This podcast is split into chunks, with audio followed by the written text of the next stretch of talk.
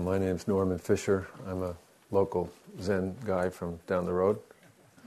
And maybe many of you were here tonight expecting Jack. And Jack, I think, was scheduled to speak, right?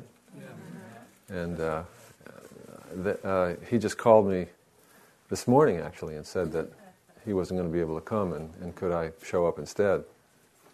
So I apologize to those of you who were expecting him.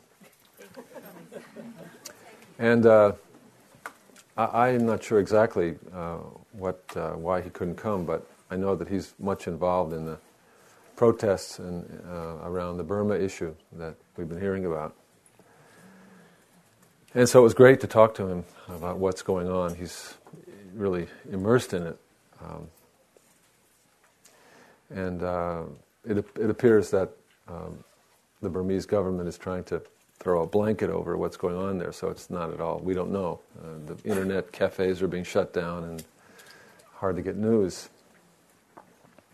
But Jack says that he's been talking to people all over the world about this, and he's very confident that expressions of support for the monks and dismay over the situation from all around the world will have an impact and will certainly be encouraging to the people in Burma who are struggling for some justice and peace. So I actually feel really encouraged that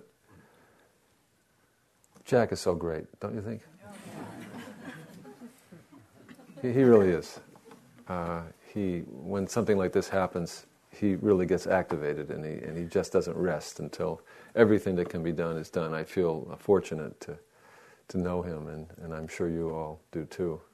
And so this is what I'm doing, to filling in for. I feel like I'm contributing by filling in for him tonight, and you are too, by coming and sharing this space together, in which I'm sure all of us have these same concerns.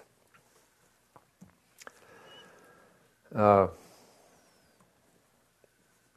said that I was very happy when I arrived, because I just had the most joyful and wonderful drive here, from Muir Beach, where I live. For one thing, when I was going through San Anselmo, I looked up, and there are many. One doesn't notice them, but there are many phone wires going across the road. And there was a little squirrel scurrying across the phone wire, just underneath my car. I could just look and see him going by, or her, and she or he slipped.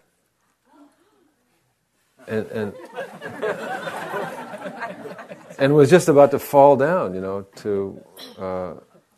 her peril, and just at the last moment, grabbed onto the wire and scurried across the other way. And that was really a wonderful thing to see, that this squirrel was so skillful, and so just at the last minute, it was really something. And then also, I was listening to a CD of a talk by Meg Porter-Alexander, who's one of the priests in our little Everyday Zen Sangha, the group that I have organized and work with. And so when one of the priests in our group gives a talk and I'm not able to go, they often send me the CD and I get to listen to it. And so I was doing that in the car. And it was particularly wonderful Dharma talk, because it was given at a women's retreat, all women attending the retreat. So I felt like, I got to listen in to this very intimate discussion by a woman Dharma teacher to a women's group. And she said a couple of things in there that really I thought were the most wonderful things. One thing she said was that, it's a rare thing. We all naturally, quite natural, we turn away from difficulty. When something is difficult, the most natural thing in the world is to try to go somewhere else, or get out of it, or forget about it, or something. And she said it's so unusual to find someone who has the habit of mind of turning toward what's difficult instead of away. And she said, that's what our practice helps us to do, to turn toward what's difficult instead of away. And she said, and that's why I married my husband.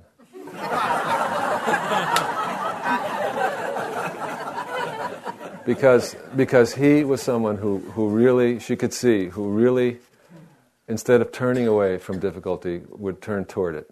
And she said, and that's been a great thing. They've been married many, many years, and that's been a great thing in our marriage, that when there's difficulty, instead of turning away, he turns toward it, and he's willing to do that. And she said, that's really good. And then the other thing that she said, which really was so touching to me, so beautiful, she said that, and this is, she said about women, but I don't know, so it's true of her for sure, because I know her really well. She said, we women have such, I forget the word she used, such rich, maybe that was the word, rich emotional lives, she said. And she said, and the practice, meditation practice and the process of Dharma really helps us to feel more poignantly and more with greater clarity and beauty those emotional lives. And I thought that was such a beautiful thing to say, and something that probably would be said, more likely to be said in a women's retreat than in a mixed group, even though it's true, all the time. But it was wonderful to hear that, and that just so moved me. And then today, I since I didn't have time to prepare a talk, I'm just telling you what I've been doing today. I have nothing else to tell you.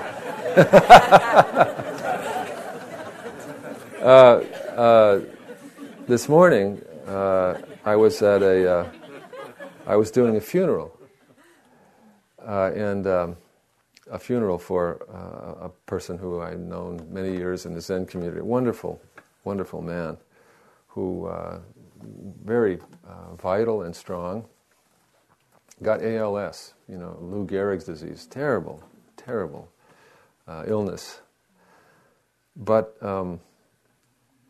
faced it, in such a fantastic way, and said things like, what a gift this illness has been, because I never felt so deeply for everyone in my life the way I feel now.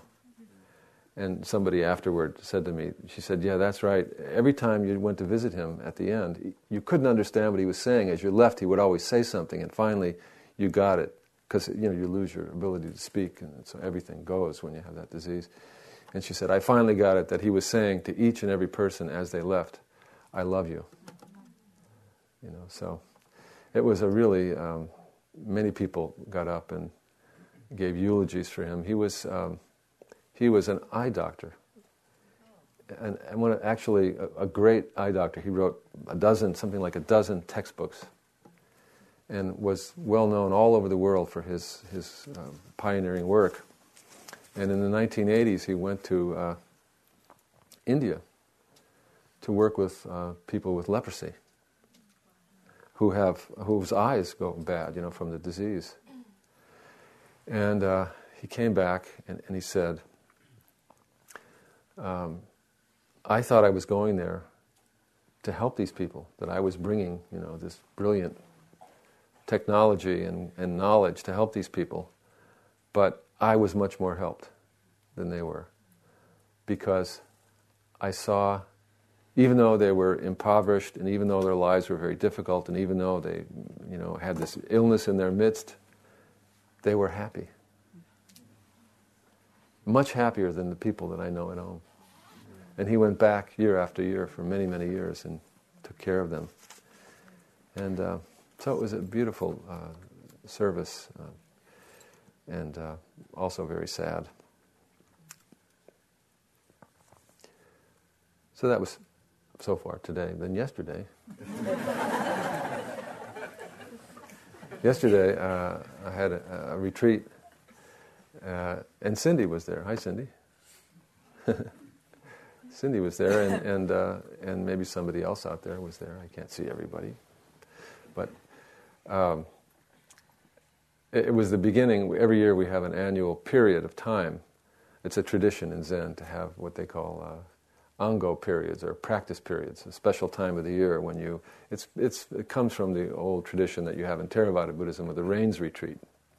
So we have these periods that we designate every year. And we usually do it in the fall from September through the end of November. And it's a time for renewal. We say, whatever our practice is, however long we've been practicing or however short we've been practicing, today we're starting over again. We're starting again. And we're going to make a new commitment, and we're going to renew our practice, and we're going to begin.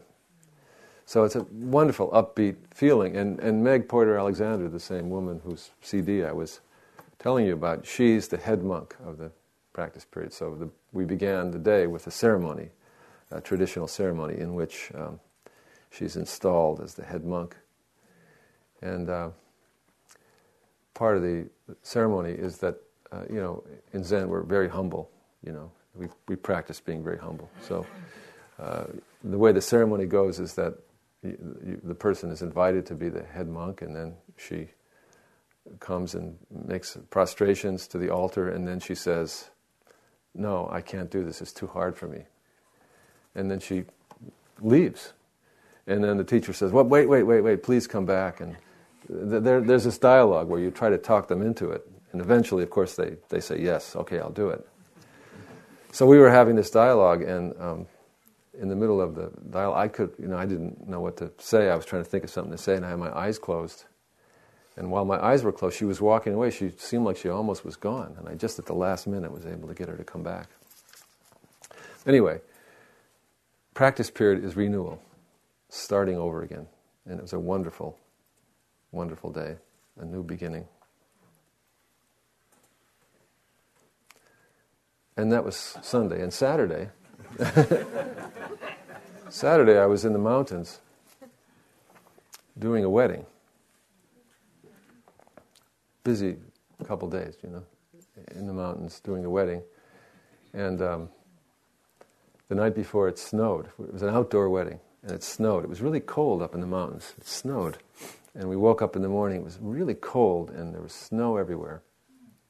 But by the time for the ceremony rolled around, 3 o'clock, the snow had melted, and we had a beautiful, beautiful wedding in a small sort of pocket meadow overlooking a valley and mountains. Beautiful young couple from San Francisco. The young woman grew up in the Zen community. She was we knew her, when she was born and when she was a little tiny child, and our children played with her, and so we've always known her. So it was lovely to do that wedding. So this is how it is. Life, death, beginnings, endings, losses, joy, happiness, sorrow. It's all there, every single day. All of life turns round and round and round in this great circle that none of us really understand, none of us can see. But all of us are inside of it, and all of us are living it. We are that circle, all of it, and that circle is us.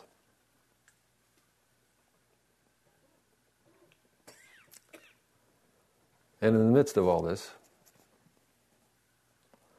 for no good reason, there's all the oppression and violence that we human beings have, since the beginning of time, been perpetrating on one another. We seem to do this always. Why do we do this to one another? Who benefits? Who gets something out of this? It's a mystery. Why is this so compelling?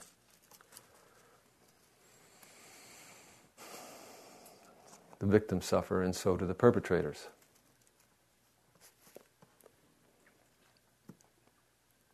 So we're all aware now of the situation in Burma.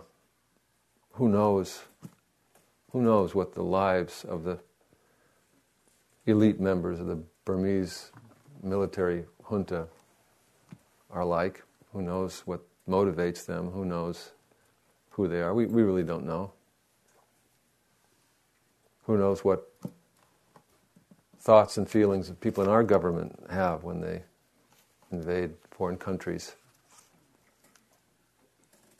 and get enmeshed in brutality that is nearly impossible to extricate oneself from. But we really can't say that it's about this person or this one's fault or that one's fault. The real fault, is not a person, but the confusion and the violence and the fear that is always in the middle of the human heart. It's the legacy of the terror and the suffering throughout the generations in our households, in our families, in our clans, in our nations. And it's so dismaying, and so shocking. If you pay attention at all, you can have a great sorrow about it. And what do we do about it? What do we do about it?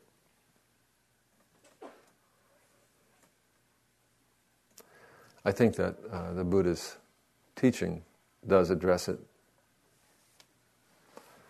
First of all, we find the poison and the fear in our own hearts. And, as I was saying, we don't want to go there. We want to turn away. We don't want to turn toward what's difficult.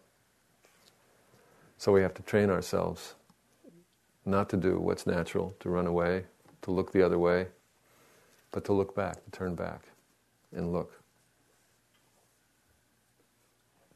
To feel the wounds that we've suffered, to feel the dysfunction within us that arises as a consequence of our wounds, and to learn how to be really honest and patient with it all. To learn that we don't need to run away, and we also don't need to fix it. We need to let it come and go and be fully present with it. And if we will do that, that eventually the strength of the goodness within us will bring healing to us. And through the very fear and terror and sorrow and wounding, we will understand our life and we will be able to forgive ourselves and others. And then we'll learn how to act in all our words and deeds out of love and concern for others, rather than out of our fear and our self-need and our self-preservation. And this really is our practice, to learn how to turn toward what's in our hearts. Let it be there, let it come, let it go. Let a process unfold within us so that we will act differently in everything that we say and do. And we'll forgive. And we'll have some kindness.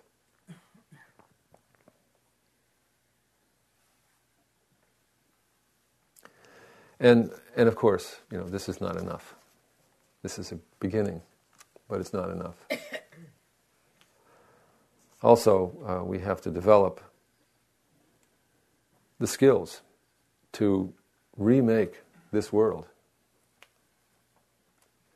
so that in the future the structures of our governments and economies will no longer automatically favor wealth over poverty and power over justice. Right now, with the structures that are so deeply embedded in our world, it's almost impossible to turn things around. We have to work at the very root of our world. And this is an enormous, overwhelming undertaking. And I have no idea how we'll ever be able to do such a thing, but I know that we must. And I feel happy about the prospects, because, again, first of all, at our sitting, at our retreat on Sunday, The first thing is that, you know, we have a group in Mexico, and some of the people from the group came to visit, and they were there on Sunday. And there's a young woman in the group who also lived with us as a child, and we're very close to her, and she was pregnant, and she had a great big belly, and she was so glowing and so happy. And I thought, oh boy, you know, what a bright future. And then there was a young man at the retreat also from India. And he had been, when I was abbot at Green Gulch, he was a farm apprentice. And I remember him well. Very earnest, capable, energetic guy. And he came in to see me in an interview. And I said, what are you doing now? He said, I'm back home in India, and I'm working on the question of hunger. And this is my passion. I want to find a way to end hunger in India. And he said, I have a question for you. I said, what's the question? He said, how can we work with rich and powerful people whose actions and decisions have so much impact on the poor? How do we change their behavior? How do we influence them for the good? I thought, wow, you know, what a question. What a fantastic question. And he meant it, you know, from the bottom of his heart. Of course, you know, I don't have the answer to this question. So instead of trying to answer his question, I thanked him for the work that he was doing. And I expressed, you know, my appreciation and my gratitude for people in his generation.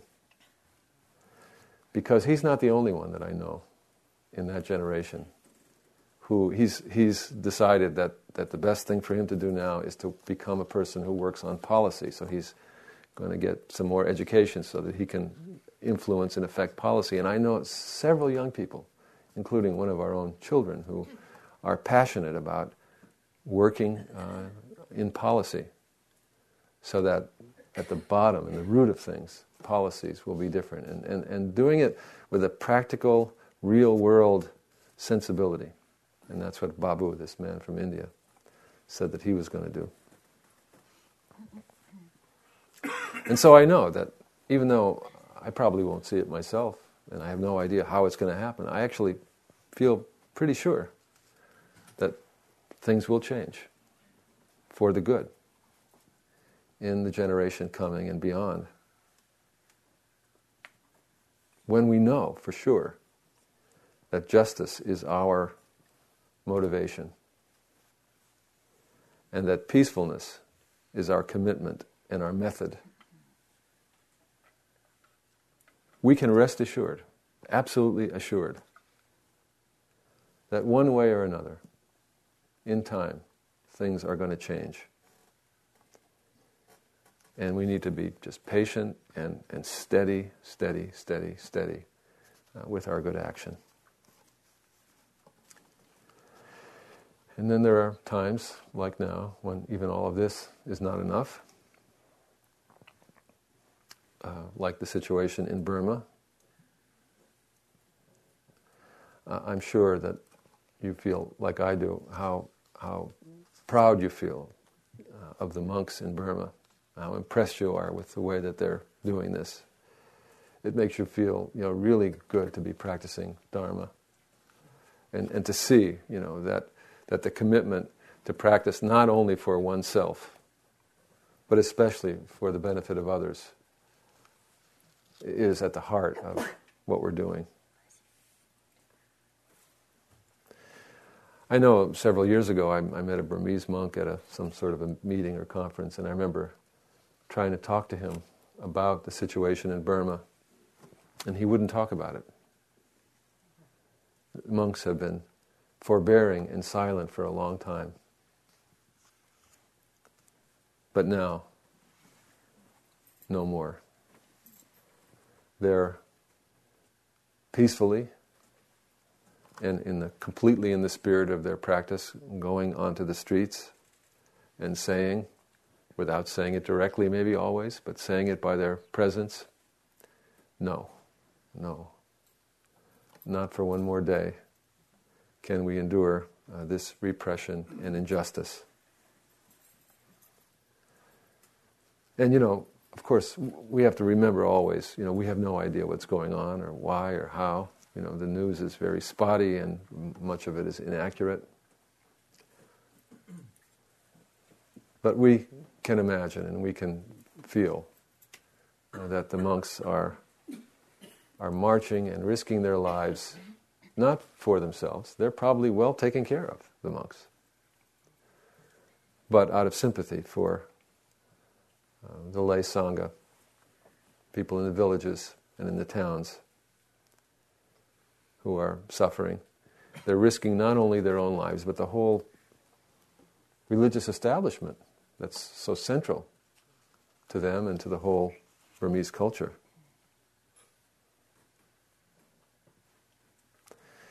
And so we're not there and we can't maybe help them directly, but we can help them by our words and deeds here.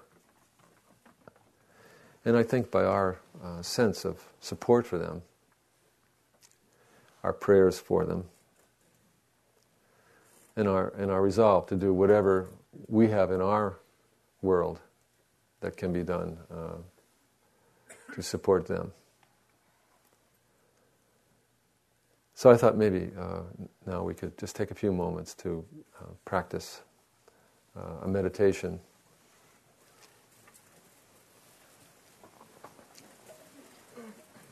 And I invite you to practice this, but I also want to make it clear that if you don't feel comfortable with this practice, and not everybody does, to just feel completely permission to just breathe and be quiet and not feel you have to do it. Because it's not an easy practice. It's the practice of being willing to accept the suffering of others. Being willing to take in the suffering of others.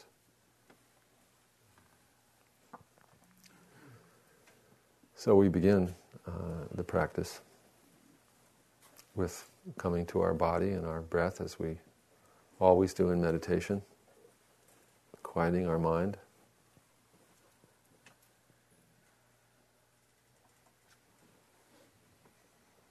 And resting our mind and our heart in the pure nature of life, the pure nature of what is.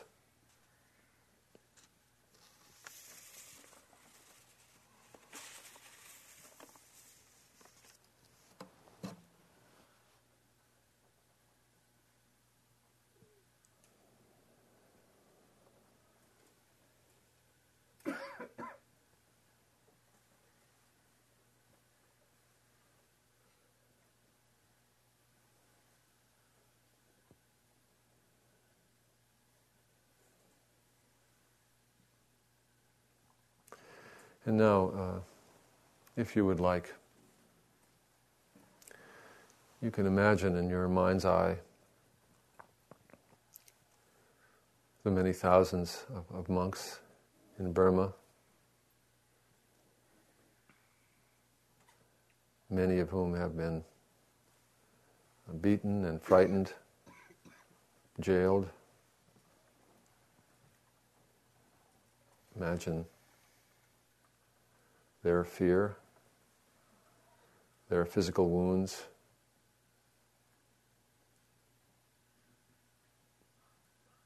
The deprivation they feel in the jails where they are.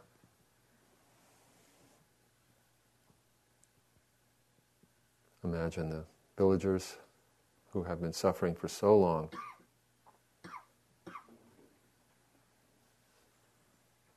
And when you breathe in all of that grief and fear and oppression. Just let yourself breathe it in completely. And when you breathe out peace and well-being and relief, as if through your own body you could take in literally all of this anguish And by the power of your own practice, of your own body, of your own breath, of your own heart, you could transform it into goodness, so that when you breathe out, there's peace and there's lightness and the hearts of all these people find some ease with your practice of breathing in, the suffering in breathing out, relief. So let's practice that way for a few moments.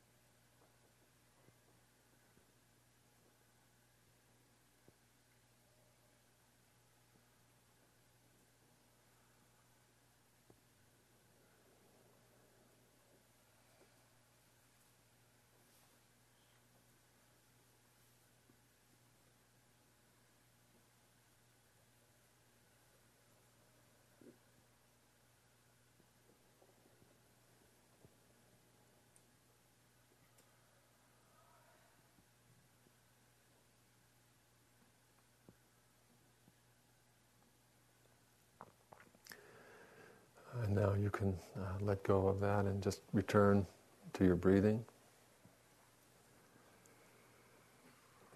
Resting again in the unconditioned nature of your own body and mind that is inherently peaceful and accepting.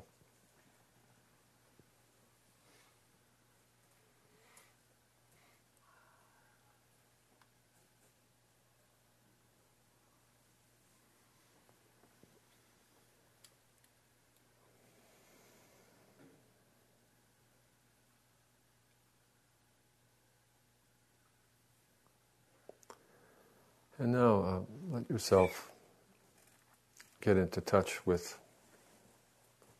your own essential strength of goodness.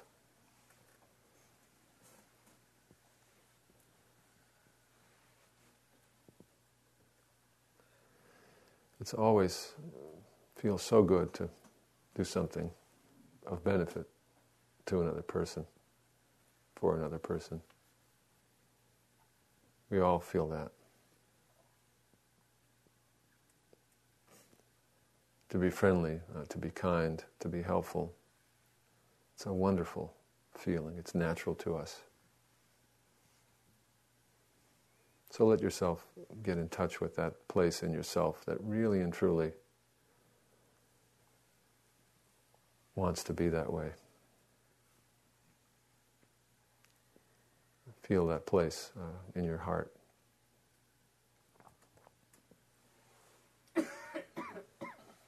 And with your breath, make that place clearer and stronger. Breathe it into brightness.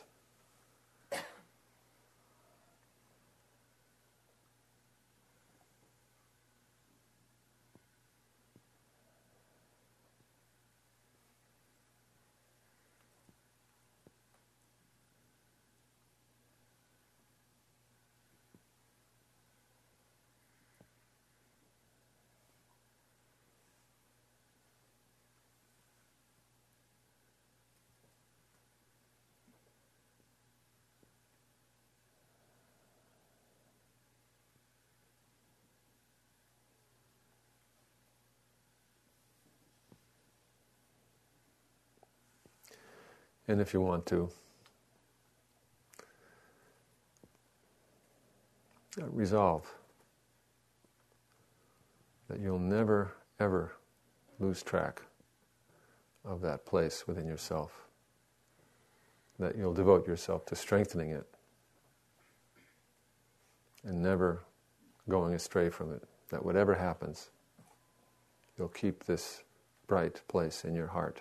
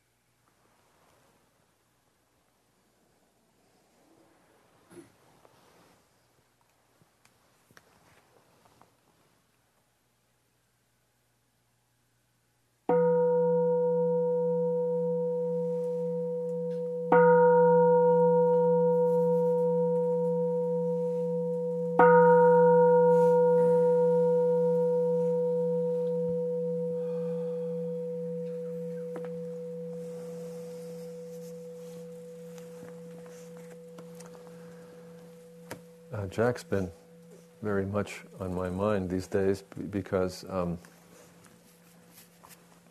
maybe you know that he's written a new book. Do you know this? Mm-hmm. Yeah, he's been working on this for years, and it's finished. Here it is. I was sent a manuscript copy so that I could comment on it, and so I've been, in all my spare moments, reading it. And I thought that since I couldn't think of anything to say, and since Jack was supposed to be here anyway, and since this is such a great book, I would give you're the first people to get the advanced quotation from Jack's book. No, really, it's his whole life's work, I think, kind of drawn together. It's a book, it's really about Buddhist psychology and, all the experience that Jack has in Buddhist practice and the practice of so many others who've shared their lives with him and his psychological training. He's really uniquely qualified to make a big summary statement of Buddhist psychology and how it can really help our lives. And that's what this book is about. And very difficult undertaking. I know I've been talking to him over the years as he's been writing it, and many times he said, I wish I never would have started this. It's so hard. And it was hard. It really was a hard road, but he did it, and it's marvelous. So this is a little bit from chapter 14, Beyond Hatred to a Non-Contentious Heart. One of the delightful features of the book is that he often, throughout the book, he tells stories of Ajahn Chah, his original teacher, and you really get a lovely portrait of the personality of Ajahn Chah, and it appears here just a little bit. To learn about anger and aggression, Ajahn Chah encouraged us to look unflinchingly at our own experience whenever it arose. The instructions were to start small. He wanted us to notice the initial movement of aversion, the sense of dissatisfaction, resentment, and judgment as we went through the day. How does it arise? He would ask us. Is it caused by outer things or by habit, bodily instincts, a story in the mind? How? One day I found myself getting quite angry at being treated unfairly by a senior monk.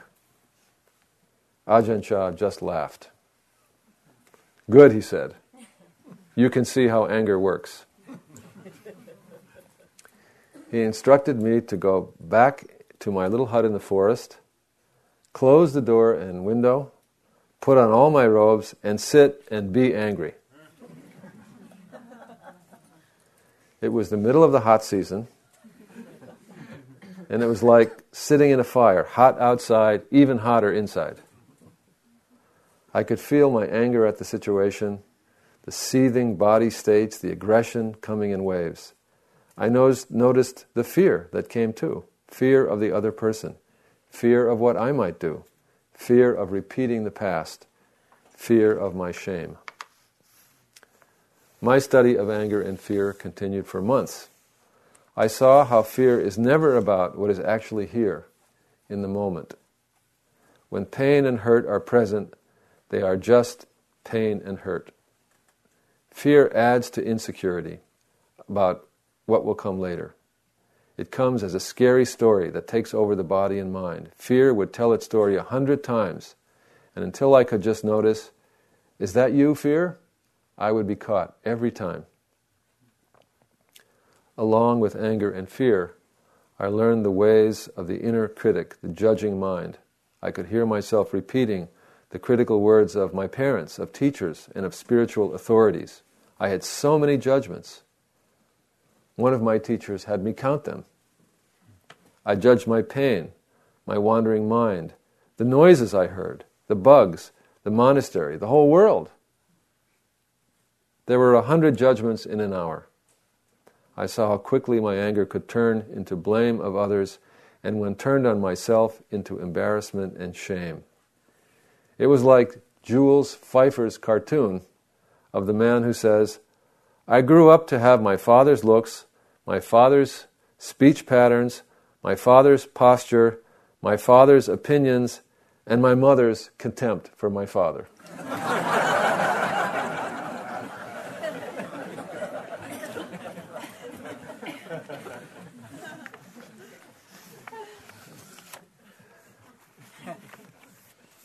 Hatred and aversion are all states of mind that strike against experience, pushing it away, rejecting what is presented in the moment. They do not come from without. This insight is a reversal of the ordinary way we perceive life. Usually, says Ajahn Chah, we believe outer problems attack us. Things are wrong and people misbehave, causing our hatred and suffering to arise. But however painful our experience may be, they are just painful. However painful our experiences may be, they are just painful experiences until we add the response of hatred and aversion. Only then does suffering arise. If we react with hatred and aversion, these qualities become habitual. Like a distorted autoimmune response, our misguided reaction of hatred does not protect us. It becomes the cause of our continued unhappiness. This is the 14th principle of Buddhist psychology, and throughout the book, he does this. He gives principles so that you can actually, the book is meant to be very useful as a practice tool because you can see what these principles are and come to understand them through his discussion of them. So the 14th principle he cites is, if we cling to hatred or anger, we will suffer.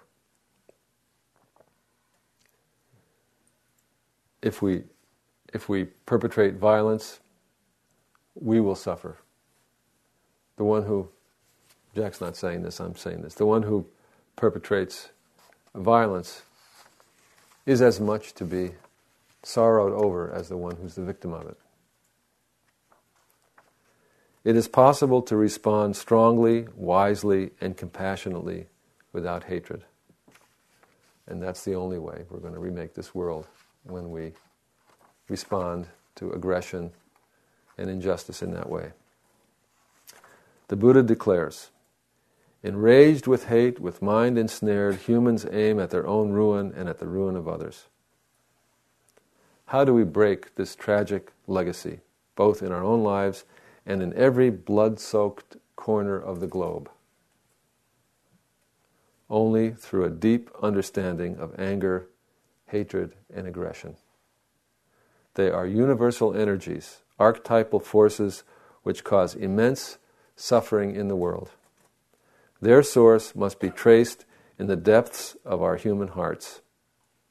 And then we will discover an amazing truth, that with compassion, with courage and dedicated effort, we, like the Buddha, can meet the aggressive forces of Mara, and these energies can be transformed by meeting them, not by defeating them or beating them up, but by meeting them they are transformed.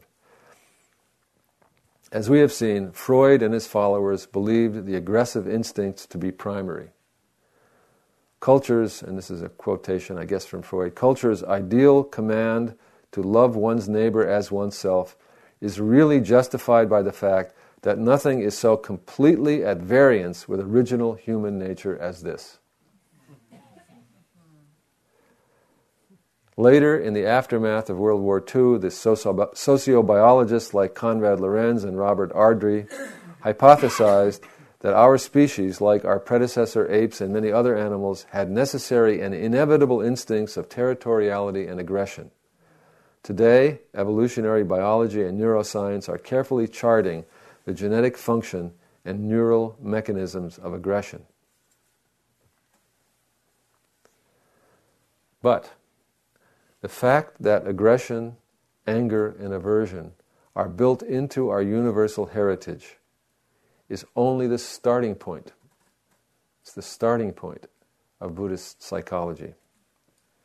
After we learn how to face them directly, to see how they arise and function in our life, we must take a revolutionary step.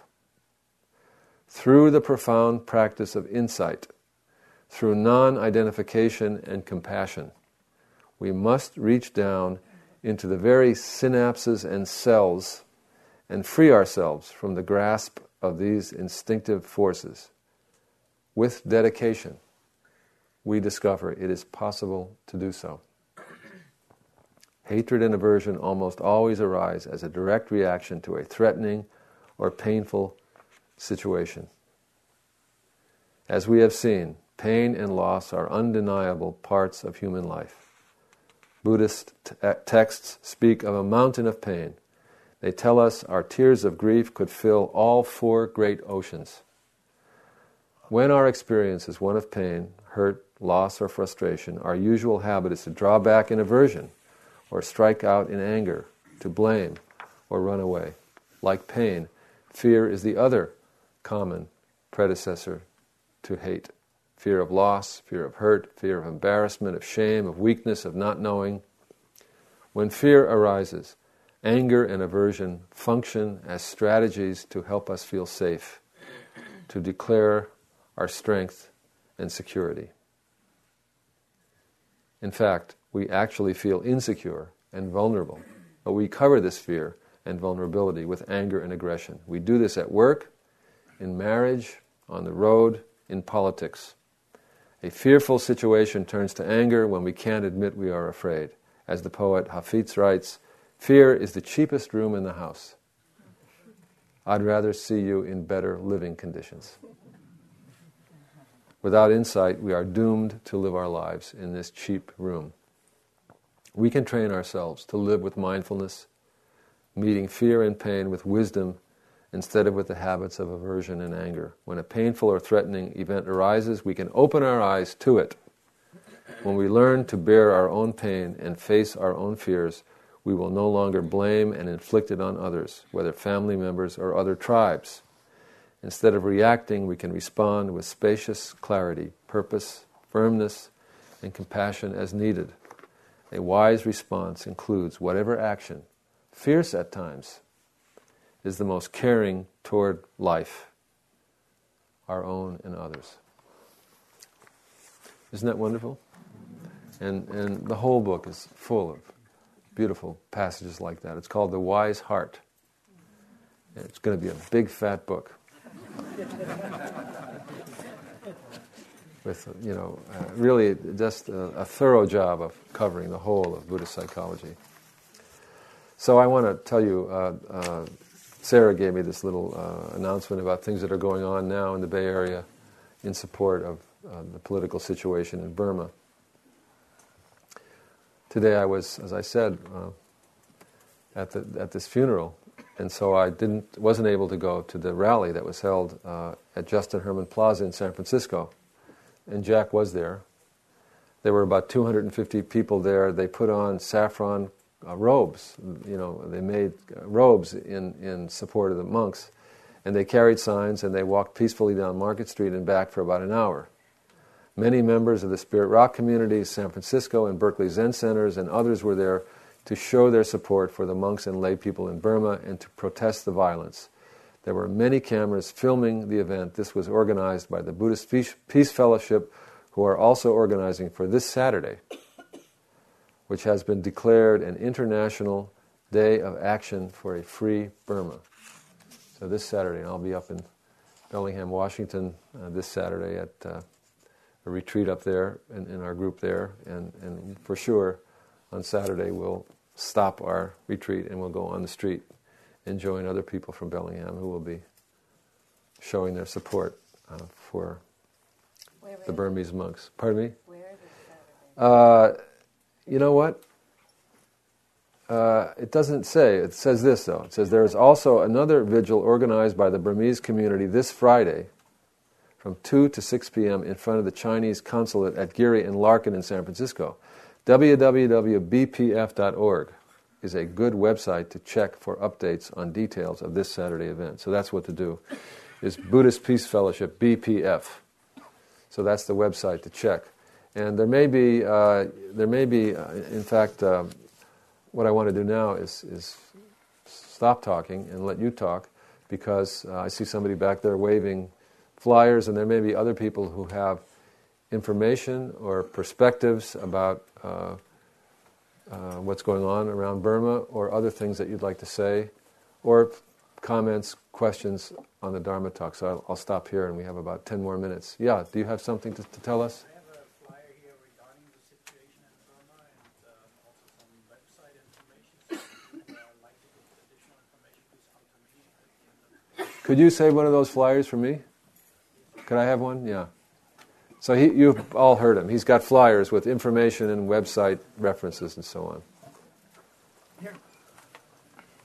It's the same flyer? Yeah. Okay, thank you.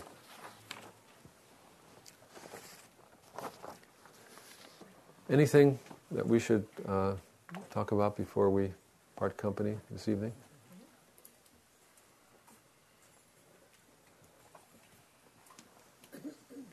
Yes?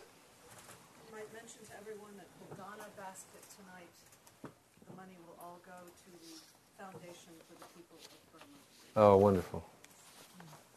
Yeah. Yes.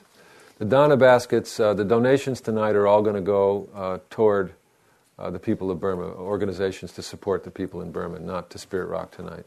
So be really generous tonight with your contributions. Other things to say?